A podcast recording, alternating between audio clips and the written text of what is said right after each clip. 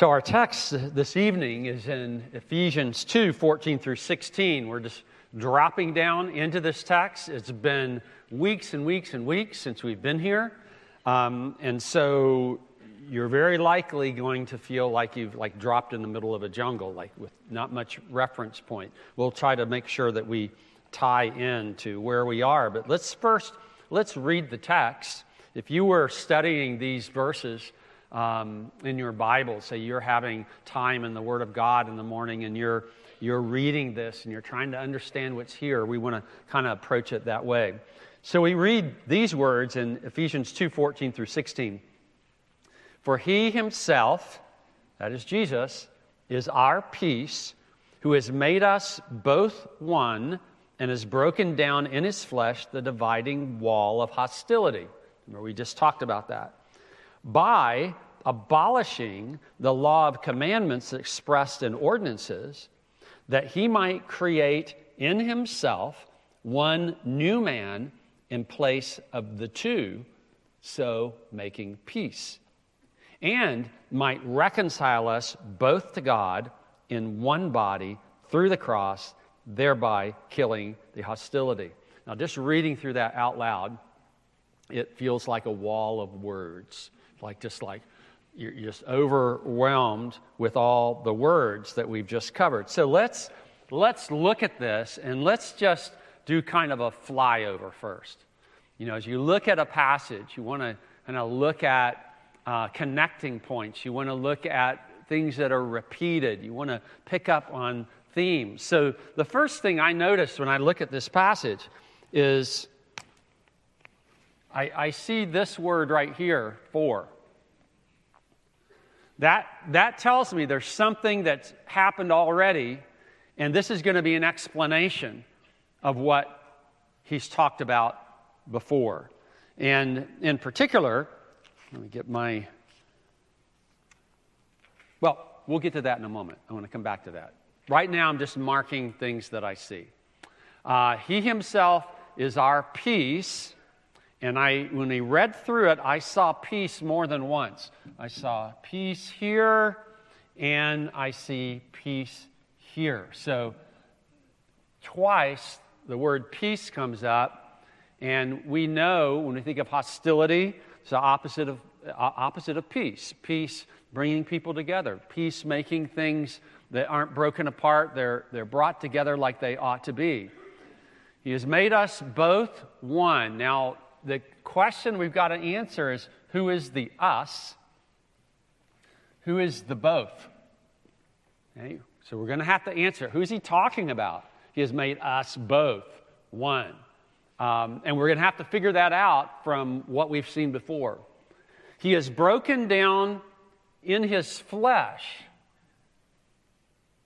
That's an interesting thing. How do you break down a wall in your flesh? He broke he, the dividing wall of hostility, the dividing between us both, abolishing the law of the commandments expressed in ordinances. So you've got law, commandments, ordinances, that he might create uh, in himself. Here's another connection in his flesh, in himself one new man. We've seen one before, and here it is again one new man in place of the two. Remember, two, we had both here. So making peace, and might reconcile us both. Here we have this again to God in one body.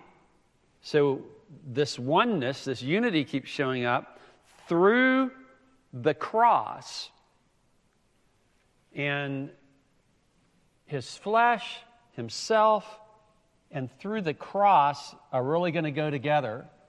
That, that's why we would say in his flesh, because Christ gave his body on the cross. So we know the cross is going to be key here, thereby killing the hostility. And we saw that word hostility before, right here. So, hostility. So now we've kind of seen the themes, the things that keep coming up. Let's work through this and figure out what's actually going on. So we start with the for. That explains what Paul has just declared in Ephesians 2:13 and it's been a few months since we were here but we saw but now in Christ Jesus you who were once far off have been brought near by the blood of Christ for he himself is our peace. So Christ has brought us near by the blood of Christ by the blood of Christ, in his flesh, through the cross, in himself, all this coming together. So, who is the you? Well, the you is referring to the readers, the Gentile believers that were part of the church in Ephesus. So we know part of, we're talking about two people, both, us both. One of those groups of people are Gentiles. The other group of people would be the Jews. Okay? Paul is a Jew. He comes from a Jewish background. He's reaching out to Gentiles. They've received the gospel that was at first just given to the Jews and now is given to all the Gentiles. In fact, as you look at those earlier passages, when we talk about you who are far off, far off from what? Well, they were separated from the Messiah. All those promises of the coming Messiah, the anointed one, the one who would crush the serpent's head, the offspring of the woman, the offspring of Abraham, the offspring of Judah, the offspring of David, the one that was going to bring peace, the one that was going to sacrifice himself for our sins and, and, and, and bring about this connection with God. This Messiah was not something that the Gentiles had been familiar with. This revelation had been given largely to the Jews. There were a few Gentiles, a few non Jews, a few nations, ethnicities that had heard about it, but for the most part, they hadn't. They were separated from the Messiah.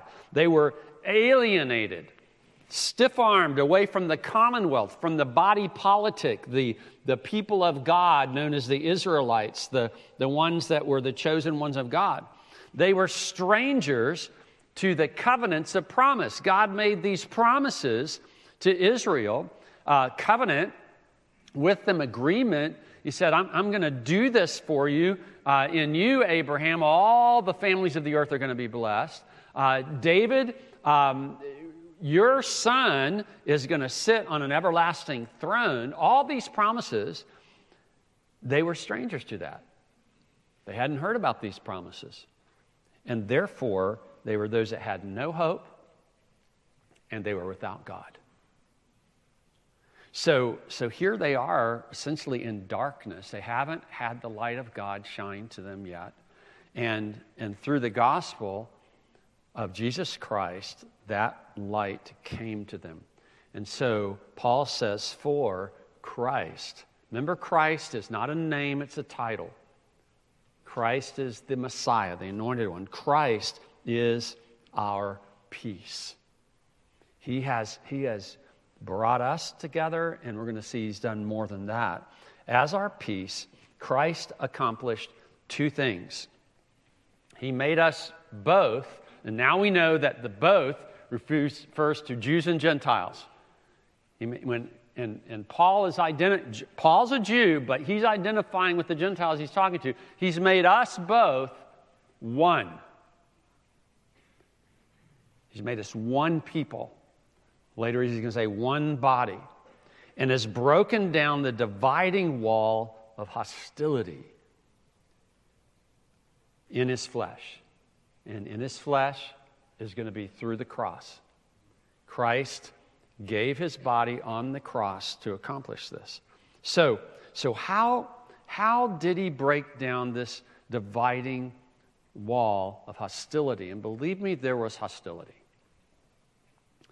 The Jews didn't like Gentiles. Uh, their laws and, and, and requirements, and we're going to see this in a moment, really kept them separate. You know, people that you keep separate from, you, you tend to distrust, you tend to fear. Um, they easily become your enemies. And and it wasn't just the Jews that didn't have good feelings toward Gentiles. The Gentiles didn't have good feelings toward the Jews. And, and we've seen that played out, right? Clear, clear up in, into you know, the anti Semitism that, that is common and it flares up from time to time. You see this, this suspicion, hostility of when people don't really understand each other. Well, how did Jesus break down this dividing wall?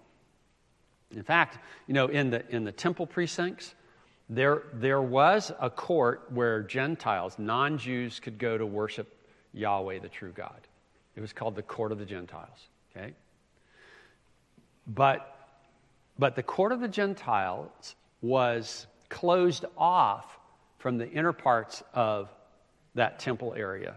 There was a literal wall and, and those that kept up the temple and, and policed the grounds there had the legal right to kill any Gentile, any non Jew who crossed that boundary.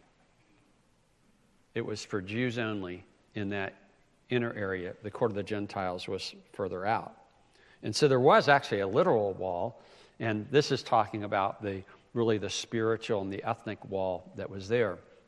Well, how did Christ do this? He did it by abolishing the law of commandments expressed in ordinances. What does that mean?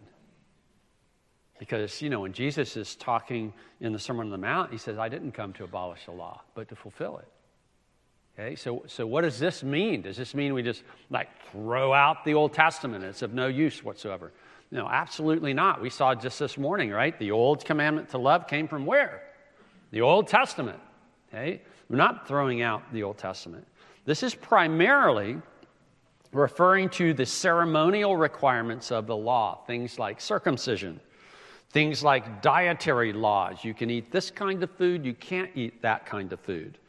Um, ritual cleanness and uncleanness. Right now, as I'm listening through the Bible, I am in Leviticus and I am up to my eyeballs my, or my earlobes in hearing about this is clean and unclean and how many days you have to wait before it's clean again. And, and it's like, you know, mind boggling, all the clean and unclean stuff. Besides that, there are special days that you're supposed to observe uh, new moons, Sabbath days, festival days. Well, look, if you're practicing those things as a good Jew, you're practicing, hey, I can eat this, but I can't eat that. Well, listen, you're not going out for shrimp primavera or scampi or whatever else. You're not, you're not going to eat shrimp. You're not going to eat pork. You're not going to eat lots of things that, quite frankly, the Gentiles eat. Well, if you're not eating the same thing, do you think you're going to be sharing the same table? Well, they didn't share the same table. This kept them separate. There are ways they were supposed to plant their crops. Are ways they were supposed to, you know, wear their clothes, like the kind of fabric uh, that made up their clothes. There were days where they were, they were supposed to not be working and, and, and days they're supposed to be celebrating certain things. Well, look, if you're a Gentile and you don't know about any of this stuff, that's like nuts to you. It's like, I mean, it's crazy. It's like, you people are weird. You're, you're doing this weird stuff, and, and we're like outsiders. And to the Jew who knew about all these things, and looking at the Gentiles and saying, You don't practice the things that are really important to us. Well, look, for, for people to come together, they need to have special days together. For people to come together, they need to be able to share the same kind of food, to have in common the same kinds of foods. They need to have a lot of the same customs. And so it's hard for people that have very different customs to get along. Have you noticed that? I mean, those of you who uh, came up um, in the World War II time and then shortly after that, has it been an easy adjustment or a hard one to see all the things change and, and the way things? It, it's hard. It's like there's a different culture every 10 years in our, our current society. Everything's moving so fast, and it's hard for us to bridge the gaps. Well, as hard as that is, this was much, much harder. This was centuries, millennia old, this divide, this huge divide. Um, and it had this practical effect, and this was God's intent of keeping the Jews separate from the Gentiles while the Jews were, were keeping the, the promises, the covenants regarding the Messiah, keeping it, uh, preserving it for when Messiah would come. And the day would come when in the Messiah, even the Gentiles would trust. In the meantime, God had to keep the people as pure as possible. And we know that what happened is they would often adopt the idolatrous practices of the surrounding nations. They started living like the Canaanites. They started worshiping Canaanite gods. They worshiped Egyptian gods. They, they worshiped the, the gods that the people in the desert worshiped. And every time that happened, it just it ruined everything. It, here, God's people were supposed to shine, and, and they're living in ways that, that people can't see God in them.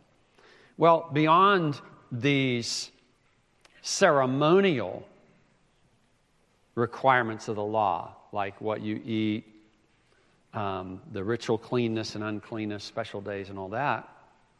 There are also the moral laws. Now, the moral laws, God's definition of right and wrong morally, that didn't change. I mean, it's always been wrong to steal, and it always will be. It's always wrong to commit adultery and murder and, and, and to lie, and it, and, and it always will be. But trying to keep even the moral laws, and to do it to do it perfectly so as to win favor with God proved impossible. The, the people who knew the law the best couldn't do it. It, it was a burden they couldn't bear. It, it became a wall of hostility, not just between them and other people, it became a wall of hostility between them and God because they were guilty before God. We needed a perfect someone to take our place who would completely fulfill the law and could completely pay for our violations of the law. And that someone is Jesus Christ, the God man. He did both. He fulfilled the law in every particular. You know, the law has demands even about, think about the 10th commandment you shall not covet. You're not supposed to even want somebody else's stuff or somebody else's wife or, or anything that belongs to someone else.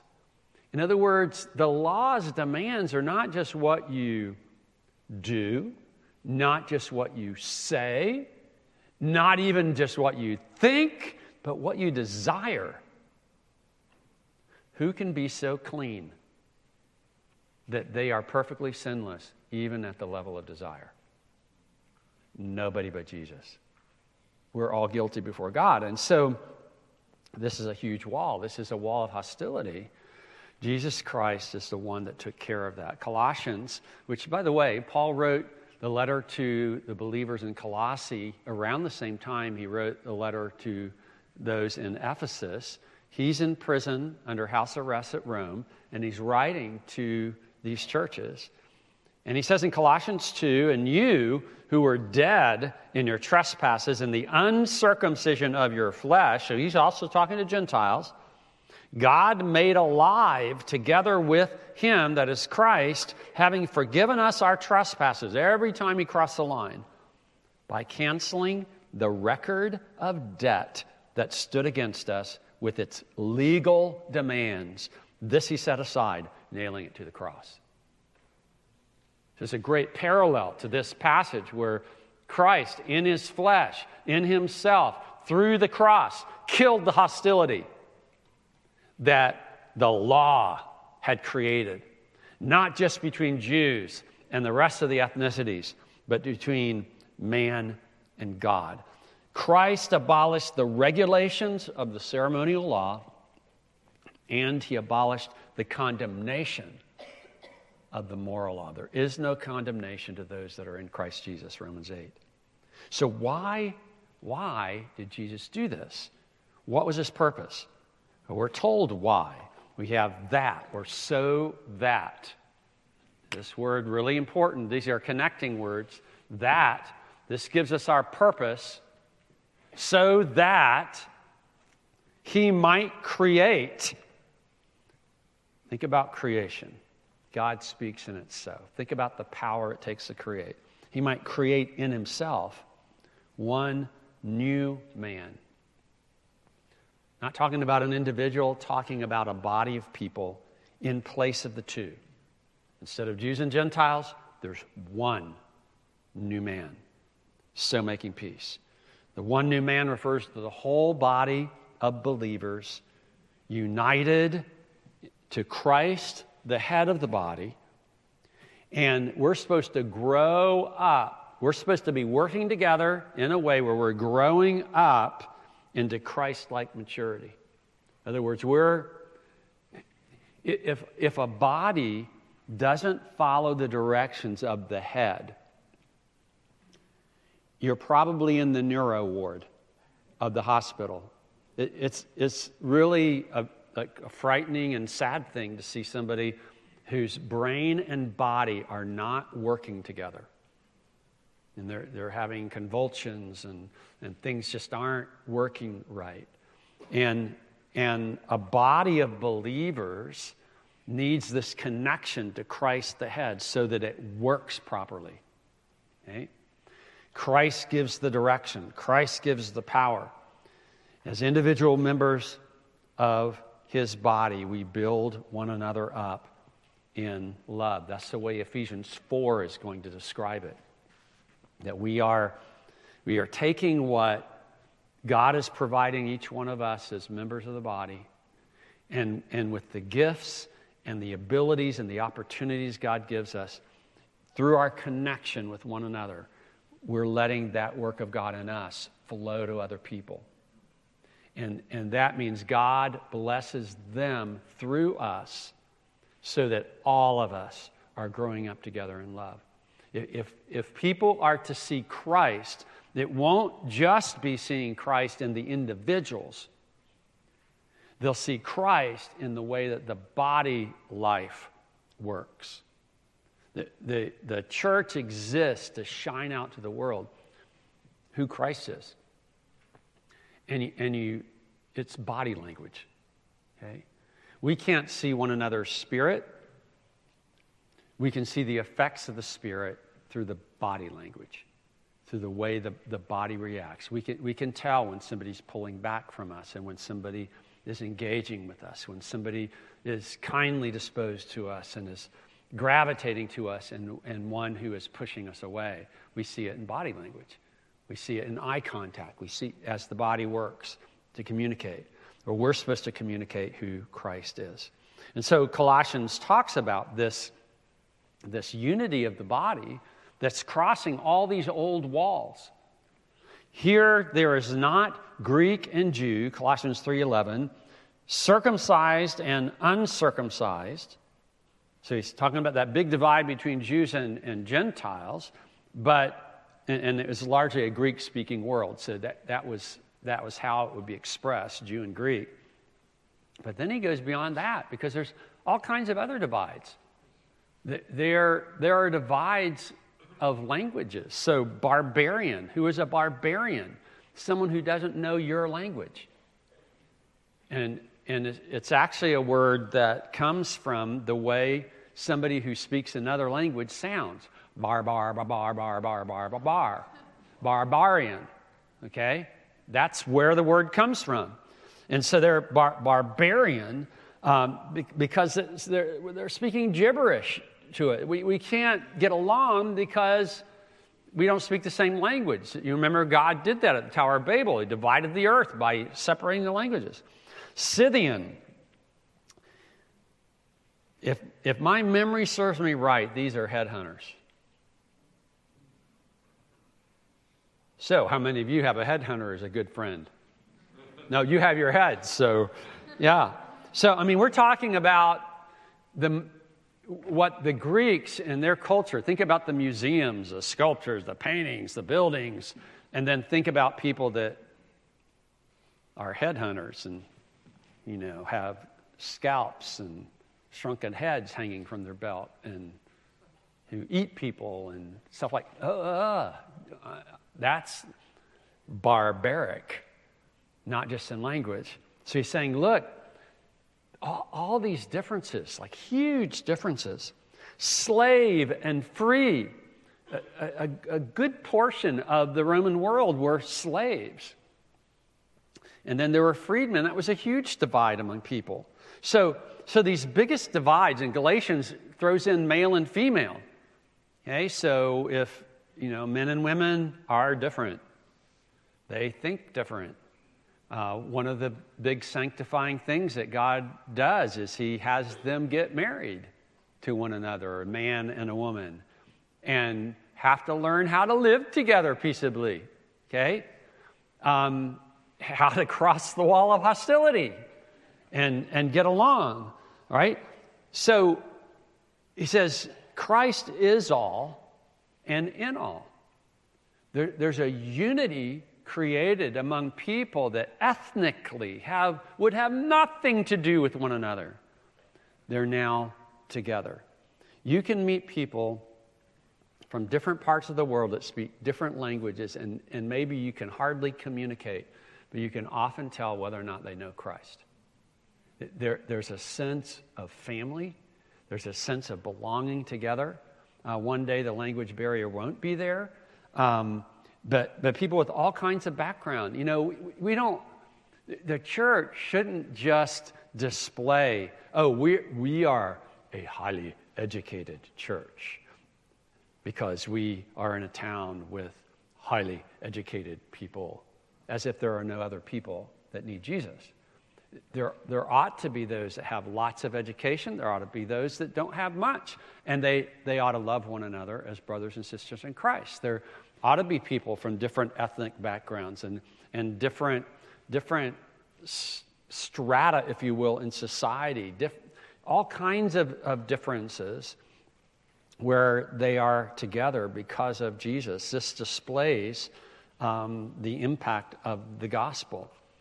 It's not that people cease to be from different ethnic and social backgrounds. It doesn't mean that, um, you know, if, if you're from uh, Latin America and you like Mexican food, that you've got to stop eating Mexican food and you just have to eat hamburgers and french fries the rest of your life. No, we, we, the differences, the ethnic differences, can still be there men don't turn into women and women don't turn into men. Um, the Greeks are still Greek and the Jews are still Jews, but, but Christ broke down the wall of hostility. He, he brought these different people to, uh, together and, and blended them together. Their unity in Christ supersedes all these lesser distinctions. It's like Jesus is taller than the wall the, the, the walls are not nearly so important to us anymore. We stand on equal footing at the cross. We're joint heirs with Christ. Now, there's a second purpose or goal besides creating, making this one body of Jews and Gentiles, all these different people groups, bringing them together. There's a second purpose or goal that's even greater. Verse 16. And might, this is, this is that he might create and and this and is going to connect might reconcile to that he might create. He might create that he might reconcile okay? So he's not only creating this one body but he is also reconciling us both jew and gentile to god in one body through the cross thereby killing the hostility. The divide between Jew and Gentile, as great as it was, was small compared to the divide between God and sinners. Sinners that are Jews and sinners that are Gentiles. And by this is something to remember with, with people that maybe are very different from you, that, that you know are none, nonetheless believers very different in their customs, maybe the food they eat, the practices they have uh, that are more culturally, you know, different culture from yours. Um, you, you, might like, you know, you might not like being around people that uh, are, are very intellectual and philosophical in their conversation. Or, or, you, you, you might like that. and, and you might not like mixing it up with, with you know, those you would consider rednecks. And the rednecks don't want to be with those that are, you know, the educational elite. Well, that wall is small compared to the difference between you and God. You know, whatever anybody has done to you, however they're different from you, it's small compared to the wall of hostility that existed between you and God. And so, if God has received us, if God has rescued us, then, then we can welcome one another as well. Both Jews and Gentiles needed to be brought back into fellowship with God Himself. Reconciling is bringing people that are at odds with one another, that are hostile, back together. And, and let me encourage you perhaps some of you are, are suffering uh, some difficulties and heartache because of, of, of ha- being at odds with somebody. Now, if this other person is a believer in Christ, there's no reason that you can't get that back together through Christ. Sometimes it can't be done. Sometimes the person is committed to sin, the person doesn't belong to Christ. Um, but, but God reconciles people. It's amazing the restoration that He can work. The very fact that we, who are sinners by birth and by choice, now love God and worship Him and, and long to see Him and expect to, to have an inheritance from Him, that's phenomenal. That's amazing. I mean, the God that by all rights should destroy us in everlasting hell is going to bless us in everlasting heaven in the new earth and, and the new heaven. We can come together in one body. All human beings need the same thing. It's fitting that they would be made one through the cross, thereby killing the hostility. The greater hostility than existed between Jew and Gentile, and it was great, was a hostility between God and man. We were hostile toward him. We were rebels against God. We were his enemies. Um, we chose to follow Satan's direction rather than to believe and obey God. And God was hostile to us. You say, well, wait a minute. God is hostile to us? In that we were objects of his wrath.